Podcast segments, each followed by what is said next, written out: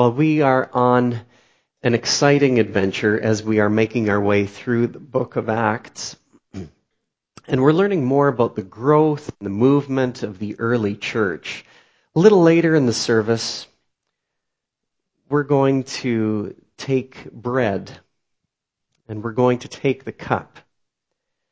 And in learning from the book of Acts, we are going to take these tangible objects and remember Christ who died for us.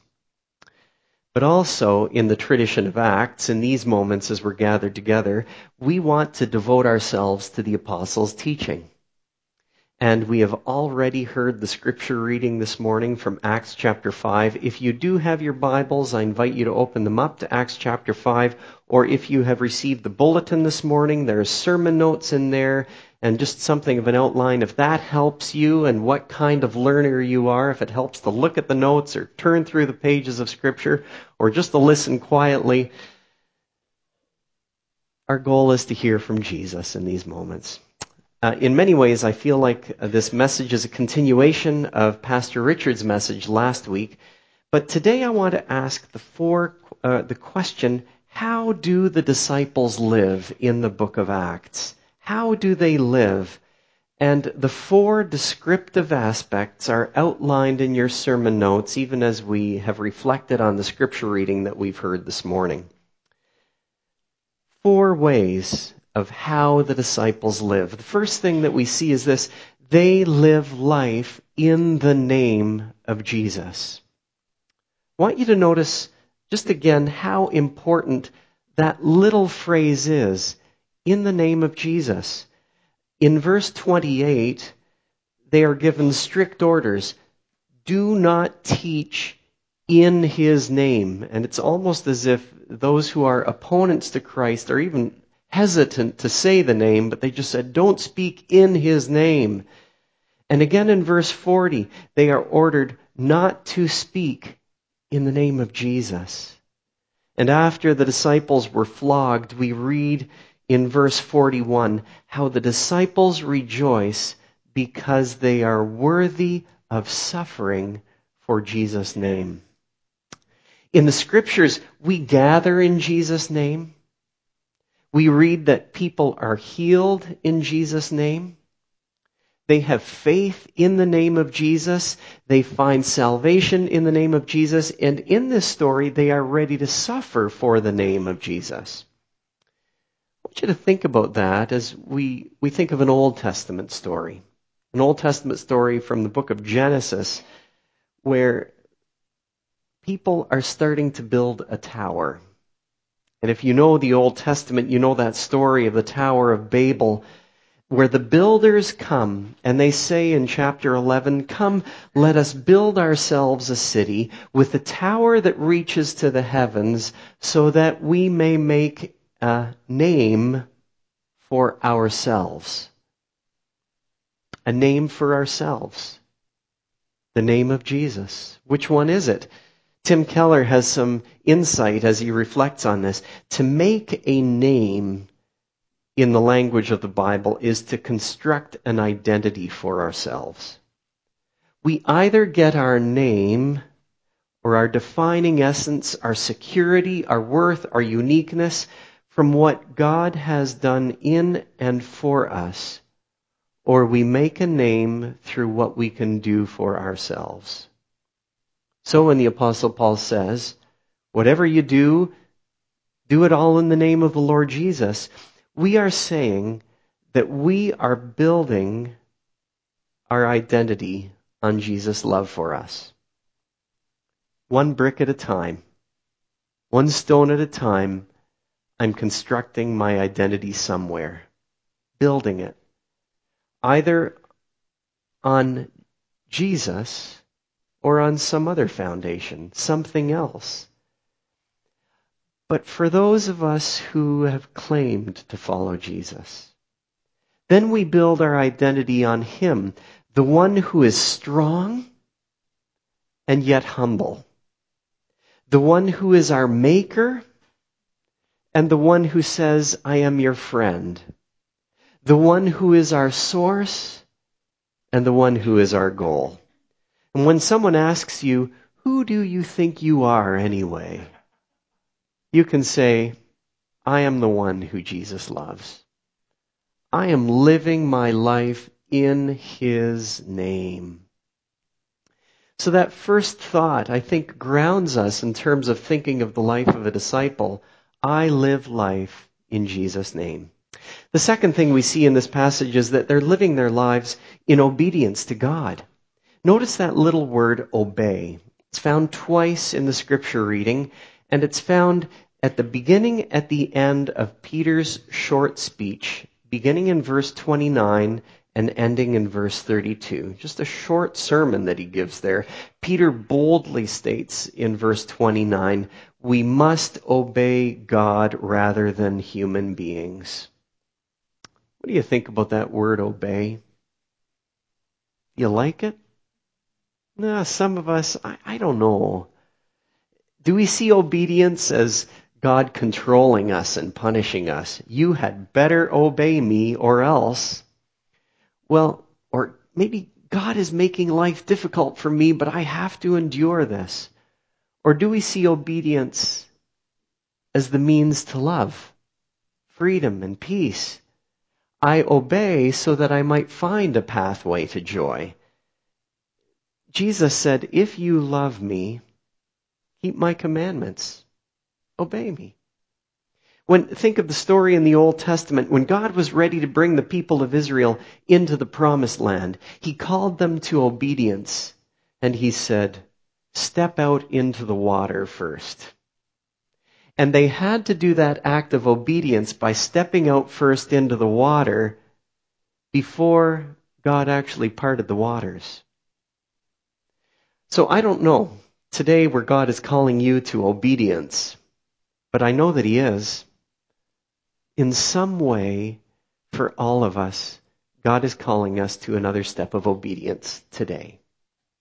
That is clear. Are you worried today? Have you been worried this past week? Have you been feeling stressed? Then obey the one who says, do not let your hearts be troubled. Trust in God. Trust also in me. Step of obedience. Are you, are you distracted about the need to make more money? Or are you frustrated at your work? Then obey the one who says, Seek first the kingdom of God, and then all these other things will fall into place. Or are you fighting temptation or addiction? Or are you just weary of life? Then obey the one who says, Come to me and I will give you rest. Whether you are a follower of Jesus or not, you can make one step closer just by saying, I'm going to take one step of obedience there today. They lived lives with obedience. We must obey God rather than human beings. But how do the disciples live? There's one other descriptive factor that I find very fascinating in this text. They live their lives facing persecution with joy. What? What does that mean? Facing persecution with joy. Now, I'm not sure if you've faced persecution before, or persecution for being a Christian.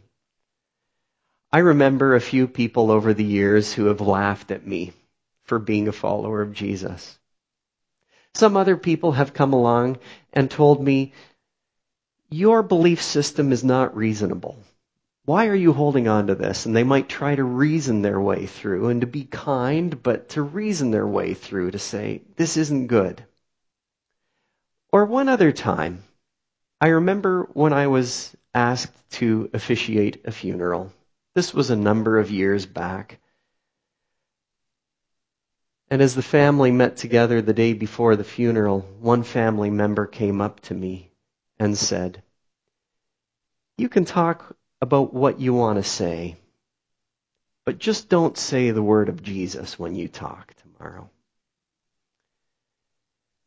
And I think those are good words. in the book of Acts where Jesus says, or where, where Peter says, we must obey God rather than human beings. But unlike the disciples and so many others of us, most of us have not lived through overt persecution for being a Christian, like we've just read in the scripture reading. Here in Acts chapter 5, they were warned not to speak about the name of Jesus. Earlier in chapter 5, they were imprisoned, and later they were flogged. They were beaten. And why? Simply because they trusted in Jesus. And what did they do as a response after they were flogged, after they were beaten, after they were put in prison? Yeah, hallelujah. It was, they rejoiced. Now, this to me is kind of a strange part of the story. I find it hard to identify with all of this. I, I find it hard to understand it all. Where it's also in the Sermon on the Mount. Blessed are those who are persecuted for righteousness' sake. So if you are persecuted for doing something wrong, or doing something silly, or doing something nonsensical, well, then you're just getting what you deserve. But if you're persecuted simply for believing in the name of Jesus, then Jesus says, rejoice. And then he adds, your reward is great in heaven. Now, one Christian teacher has said, suffering is the badge of true discipleship. Now, that's bold obedience that we read about in Acts chapter 5.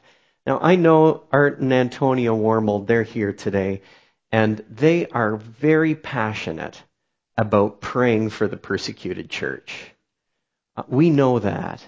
And they write up and they send out prayer letters asking people to pray regularly for the persecuted church. And if you want to talk with them, they're just seated at the back and they're just waving. If you want to get your prayer letters from them, you can do that. But at this point in the service, I'd like to invite Miriam to come up and to tell us about the persecution that she has faced uh, for being a follower of Jesus. Thank you so much.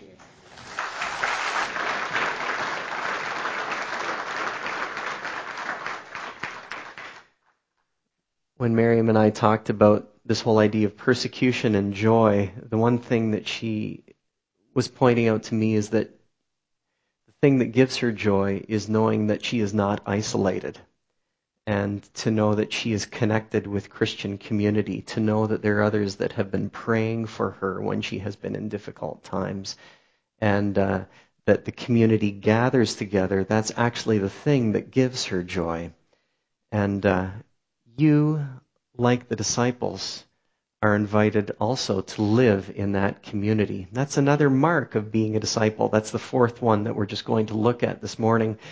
Um, the disciples really were committed to community. And I want you to look at verse 42, where it says, Day after day, in the temple courts and from house to house, they never stopped teaching and proclaiming the good news that Jesus is the Messiah. Now, for someone who is the pastor of discipleship and small groups, I want to tell you that verse 42 is one of my favorite verses. It's a verse that I would ask you to highlight and to look at because it gives us a picture of how we live out our Christian life, and it's and it's described in two ways: in the temple courts, and and I think I would describe that as in the big and larger public places. So, in a gathering like this, we gather together and proclaim that Jesus is Lord. But also, there's two locations in verse 42. It's in the temple courts, but it's also from house to house. And uh, that's why um, we encourage small groups, is that we know that in order for us to live out our Christian life, we need to be connected in intimacy with community in a life that is shared together. You know that you know that God doesn't just call you to come to church and then to leave church without knowing anyone or without interacting with anyone. And if that's sometimes how we think that it is, just to kind of scoot in quickly and then escape quickly without interacting and building up our community with each other, And that's not really what the church is. It, it's far bigger than that, and it's community with one another. Here at MCBC, we are convinced that believing and belonging go hand in hand. And uh, we see relationships as our primary need in life with God and then with a few other people that are going to encourage you in that Godward direction. And you're invited into that.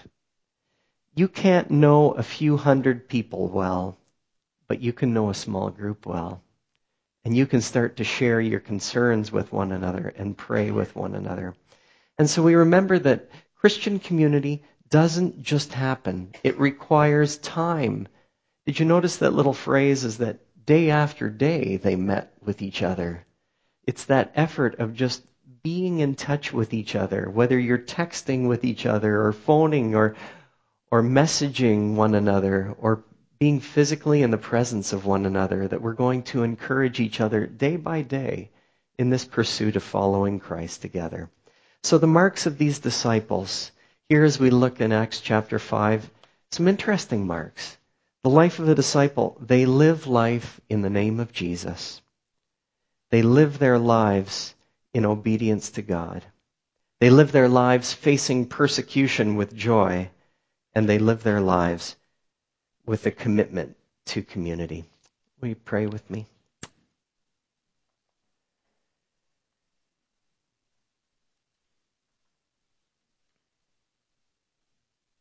Oh Lord our God, we thank you for these moments that we can gather together as the church.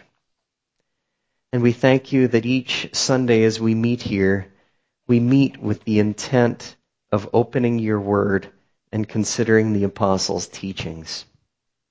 And now on this Sunday, we gather also around the table. And we pray that you would speak to us in these moments, that you would continue to warm our hearts through the power of your Holy Spirit. We thank you for these moments. In Jesus' name, amen.